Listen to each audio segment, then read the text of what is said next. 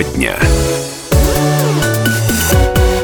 Это радио «Комсомольская правда», начало четвертого в Екатеринбурге. Э, присоединяйтесь к нашей теме дня. Поговорим мы э, сегодня об экологии. Ну, об экологии в, на примере конкретной местности. Местность на севере Свердловской области. Кстати, хочу напомнить сразу телефон прямого эфира 3850923 и наши мессенджеры, которые включены постоянно, WhatsApp и Viber, плюс 7 953 3850923. Вы можете писать туда э, все, что думаете по той теме, которую мы сейчас будем обсуждать с журналистом «Комсомольской правды» Львом Истоминым. Лев, э, добрый день. Добрый день. Э, тема вот какая. Значит, э, последние пару лет коренные народы Севера, речь идет о Свердловской области, и таковые коренные народы у нас есть также, находятся на грани выживания. Когда-то реки, которые там были кристально чистыми на севере области, теперь отравлены технологическими отходами. И действительно, Урал вообще является проблемным в экологическом плане регионом. Надо сказать, мы с Челябинском, Челябинском и Челябинской областью полностью э, конкурируем за последние буквально места в экологических рейтингах. Так вот, э, э, ну и на Урале раньше были чистые места, чистые реки, чистый воздух. Такое было, а сейчас, ну вот, судя по всему, не осталось. Вот «Комсомольская правда» выясняла, кто стал виновником такого загрязнения. Место уникальное – и действительно, как будто отрезали э, это место от цивилизации. Э, чтобы добраться до самой крайней точки, нужно не только там приехать на север области, нужно еще и дальше идти по непроходимым лесам, по бездорожью ехать или просто арендовать вертолет, что, конечно, далеко не, не всем по карману. Ну и вот в этих же краях э, живут манси, это коренной народ. Осталось их очень-очень мало, по некоторым, эм, значит, оценкам не более сотни. Ну и живут они достаточно, так сказать, э, Э, по-старому, да, по старинке, как будто время для них остановилось. Вот э, две семьи эм, э, живут, например, там в очень неказистых домиках. Э, небольшая деревня называется Пакина. Так? Совершенно верно? верно, да. Да. Вот. И, э, и остальные... живут там Пакины. И живут там, естественно, Пакина, да, в общем-то. Все, все логично. Э, для них основной промысел это охота и рыбалка. Ну, по крайней мере, так было раньше. До того момента, пока вот промышленность туда не э, пришла. Лев, расскажи, пожалуйста, что там происходит вот, э, собственно, что это за промышленность, о чем речь и э, как давно это все произошло? А, я сначала объясню, где это место находится. Да, это действительно Северный Урал. 800 а, километров от Екатеринбурга, то есть это ну, далеко, почти как Москва, а, и 40 километров за Ивделем. То есть mm-hmm. Ивдель это последний такой крупный населенный пункт город, и вот еще 40 километров за ним. Там живут манси, всего я уточнял а, Видельской администрации, на данный момент в этом городском округе проживает 112 манси, то есть совсем немного. А, они живут действительно, у них а, свой уклад жизни, который они сохранили. Они практически, ну, действительно отрезаны от цивилизации, у них там нет электричества, у них бензиновый генератор а, бензиновые генераторы стоят. И основные их занятия это охота, рыбалка, ну и такое собирательство, то есть они ходят, собирают орехи, ягоды, там, то есть то, что дает лес.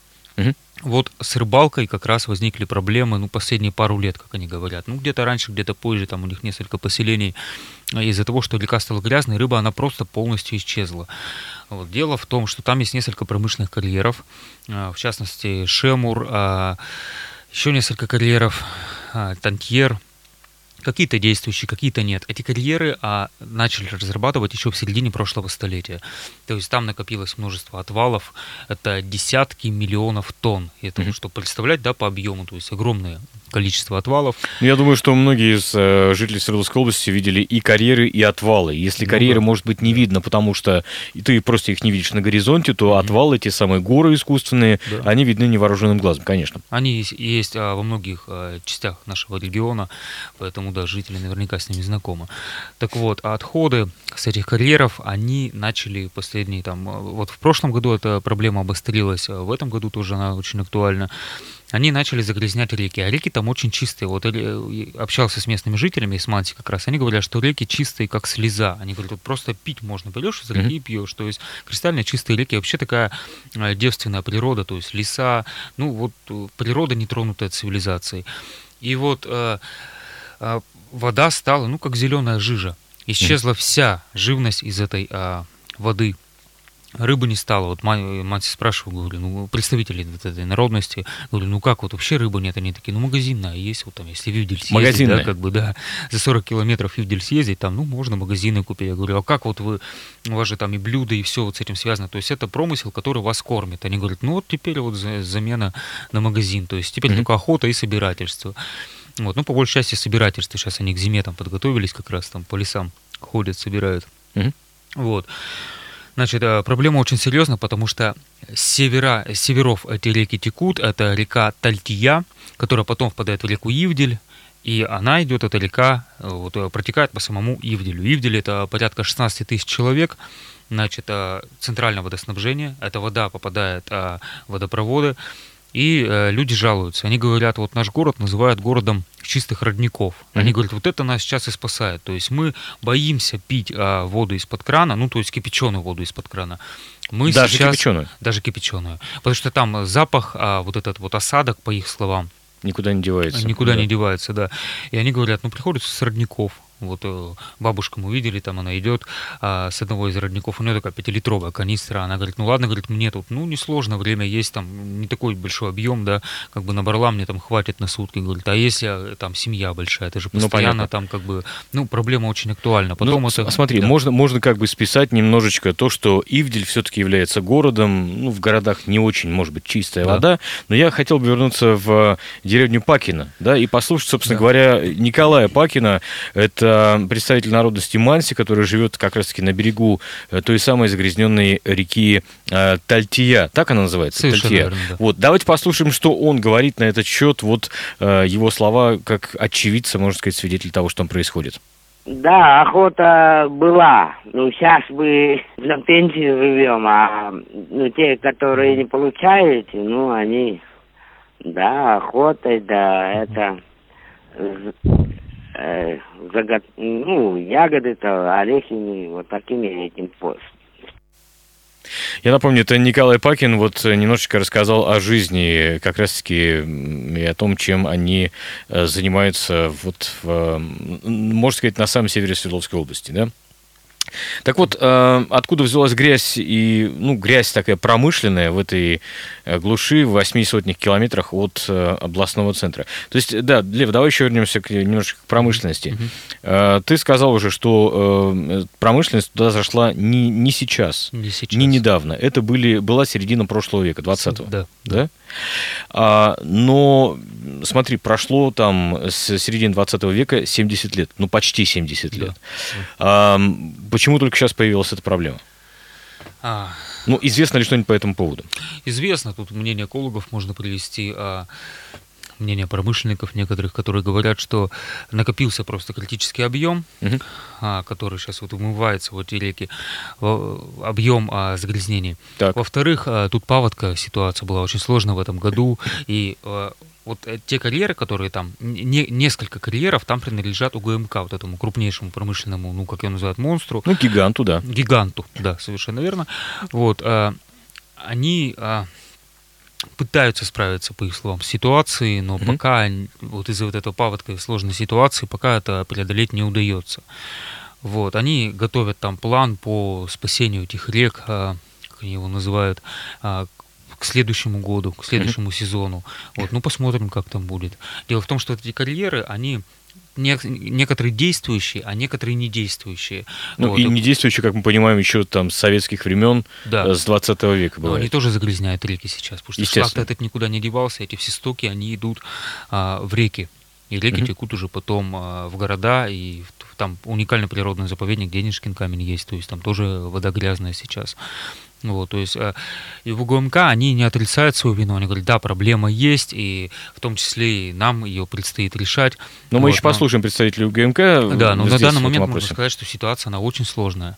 Это ситуация, вот мы начали с Манси, да, но это целая народность, mm-hmm. то есть уникальный народ. Э, вспомните, как э, в свои, в свои годы им э, Россель помогал. Кстати, они да. его, на самом деле, вот я с ним разговаривал, они его боготворят. Они говорят, он нам дал а, вот эти бураны, на которых ездит. Он создал транспорт программу по спасению... Да, транспорт. Угу.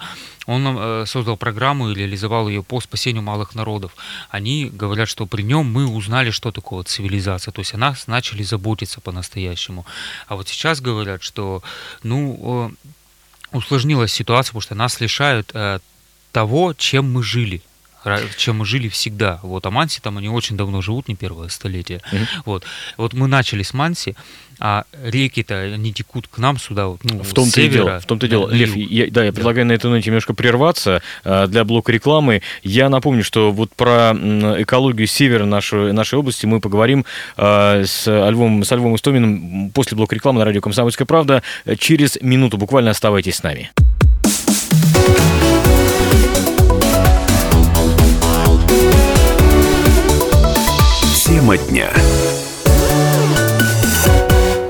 Тема дня на радио «Комсомольская правда». Говорим э, мы сегодня с э, нашим журналистом Львом Истоминым о мертвых реках. А правда реки мертвые, Лев? Скажи, пожалуйста. И я просто напомню, что речь идет о севере Свердловской области, о малых народах. Ну, конечно, касается это не только малых народов, но и нас с вами, потому что э, с севера эти реки, ну, там как опосредованно и, и до нас, в принципе, тоже доходят. Вот. Так вот, правда ли, что прямо совсем мертвые-мертвые? Ничего не водится в них? Ничего. Ничего. А раньше были зарыблены они, то есть... А, ну вот я разговаривал с, с руководством заповедника «Денежный камень», они говорили, в прошлые годы мы гоняли этих рыбаков, они к нам приходят, вот усеют все берега и ловят рыбу. Угу. Говорят, сейчас гонять некого, ну потому что нечего ловить в реках. Хорошо, да, 3850923 наш телефон, напомню, плюс 7 953 3850923 это мессенджер, куда вы можете присылать ваши э, сообщения. Э, так вот, про те самые карьеры, да, которые загрязняют э, реки, то есть э, правильно ли я понимаю, что э, долгое время, там с 50-х буквально, середины 20 века, да. э, велись, э, ну, там, разработки природных ископаемых, да, да. промышленные, Добыча. а потом, видимо, не велись, а сейчас пришло у ГМК и все снова? Или, как? Так, а, ну, работа как велась. Сначала под одним руководством, сейчас под другим руководством, сейчас там ГМК на некоторых карьерах. Там не все их карьеры, я хочу сказать, но вот, а, и в том числе их карьеры, они загрязняют реки.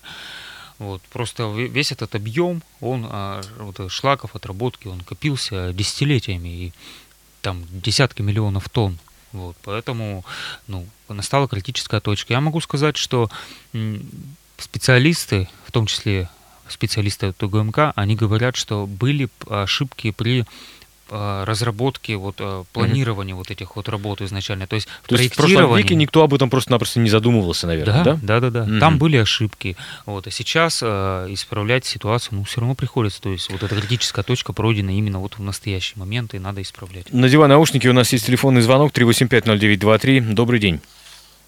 Здравствуйте. Здравствуйте. Константин Саятик. Да, Константин. Э, просто возмутительно, понимаете, чуть слезы не, на глаза не идут. Это уникальнейшее место, Северный Урал, которое надо беречь, я не знаю как, и для туристов, и вообще экология очень должна быть там в почете. И взять и, и загадить. Вот. Я знаю, что такое шлаки. Работал на УГМК, раньше начинал трудовую деятельность. Брали мы пробы с этих шлаков. Это очень ядовитая вещь. Но меня возмущает другое. У нас масса институтов. У нас есть Академия наук, значит, Уральская. И неужели они не занимаются профессурой с этими шлаками? Я знаю, что занимаются. Но почему не внедряется это ничего? У ГМК как бросили, решили, что это очень далеко, что там никто не увидит, и черт с ним, и повезли туда. И там разрабатывали, видимо, эти ну, карьеры и бросили. Константин, Поэтому да, да. я считаю, что у ГМК они должны раскошелиться очень сильно и много, пока да, Константин, я прошу прощения, просто немножко экономим время. Представителей УГМК по этому поводу мы еще послушаем. И, кстати, хорошо, что вы дали э, такую наводку на э, Российскую Академию Наук, потому что, ну, действительно, их, э, наверное, профессиональное, действительно, ученое мнение тоже хотелось бы услышать. И мы это сделаем, разумеется. Но э, Лев тут упомянул еще одну важную вещь. Вообще-то там заповедник находится, так, на секундочку, да, денежный камень. очень большой. Если да. посмотреть на карте, он занимает огромное просто пространство.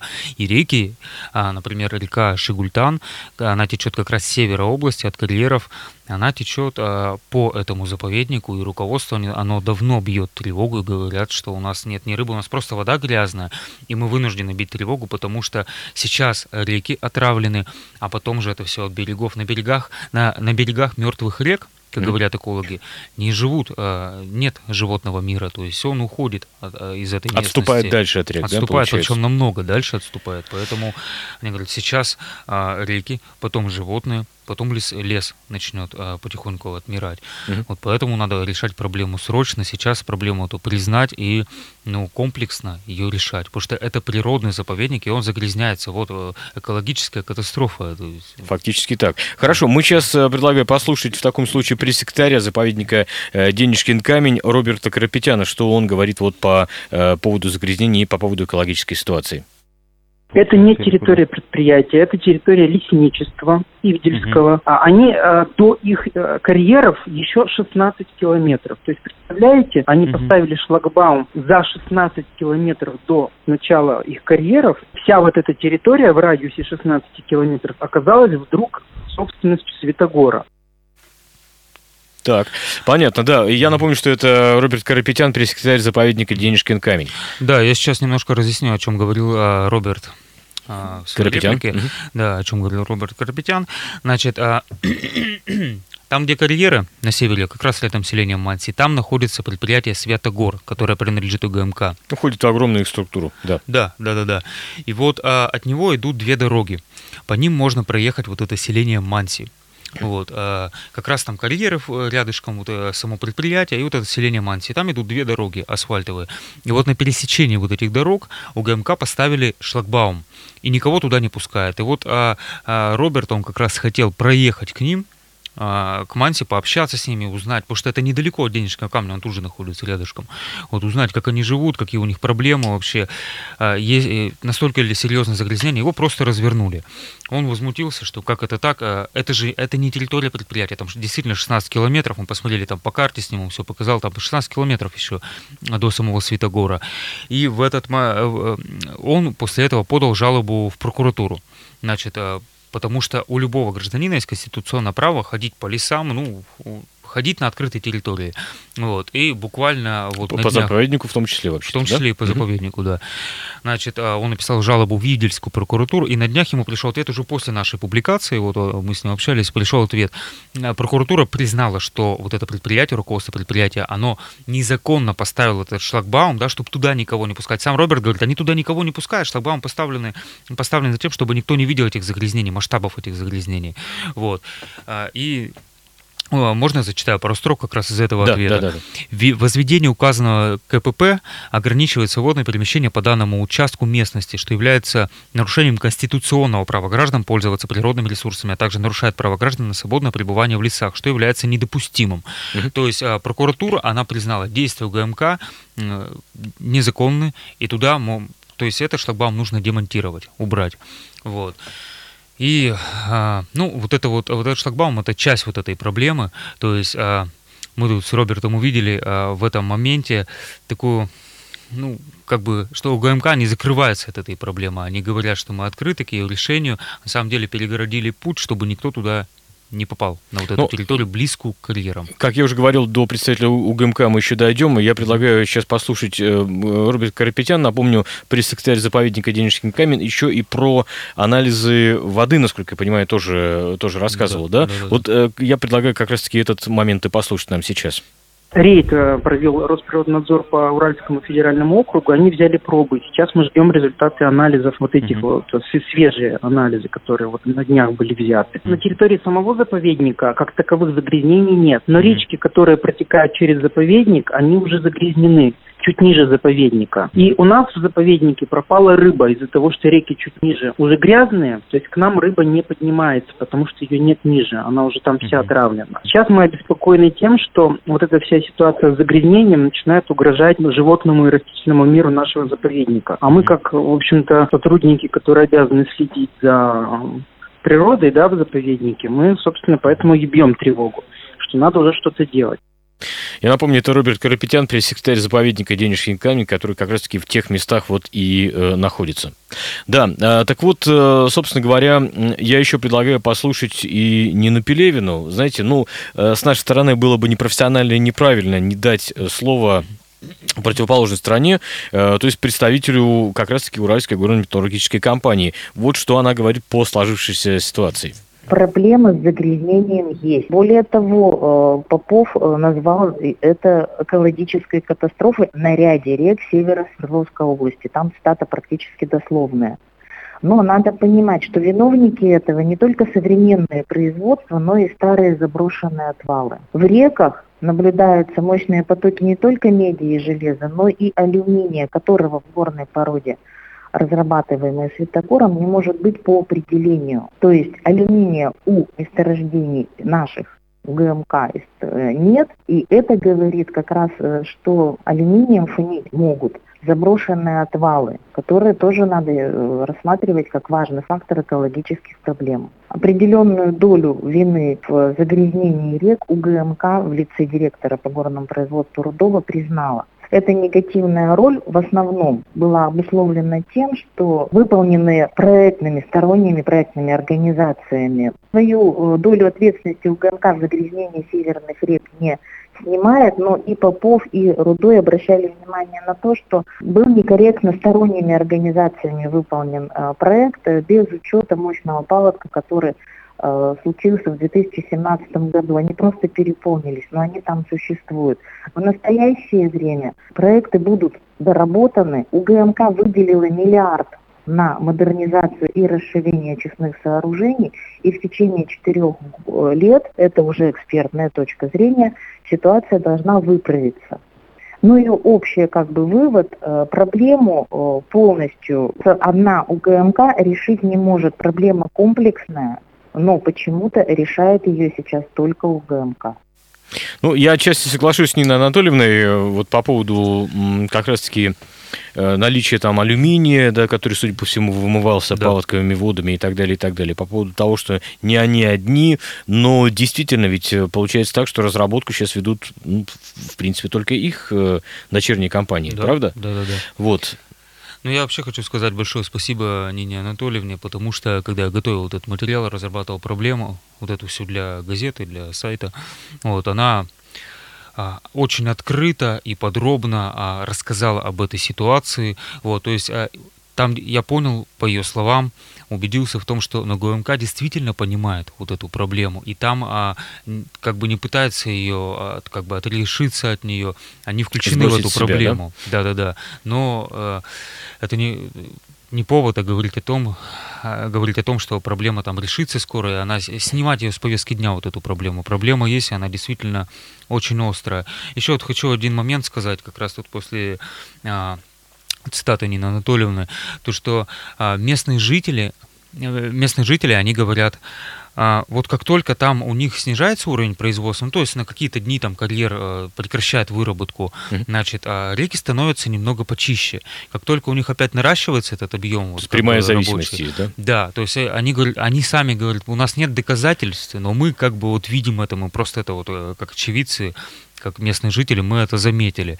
Вот. Э, то есть, э, видимо, там еще нужно решать проблему не, не только с накопившимися уже отвалами вот этими, но и как, а, чтобы современное производство, которое вот, сейчас там вот, действует... Вот, вот. вот а, сам, самое главное, понимаете, нам нужно знать и помнить один важный момент, что вот как раз-таки природа, да, и чистые, чистые реки, чистый воздух, чистые леса нам даны один раз, наверное, да, и уничтожить это все можно вот так вот, одной случайностью какой-то, а восстанавливаться это будет долгие долгие годы. Мы привлек... Задача была привлечь внимание, собственно говоря, к этой проблеме. Лев, спасибо большое. Спасибо. Все подробности и фотографии с мест событий вы можете найти у нас на сайте в статье «Мертвые реки. Как промышленники выживают мансии с Северного Урала». Лев Истовин, Павел Филиппов, радио «Комсомольская правда». Оставайтесь с нами.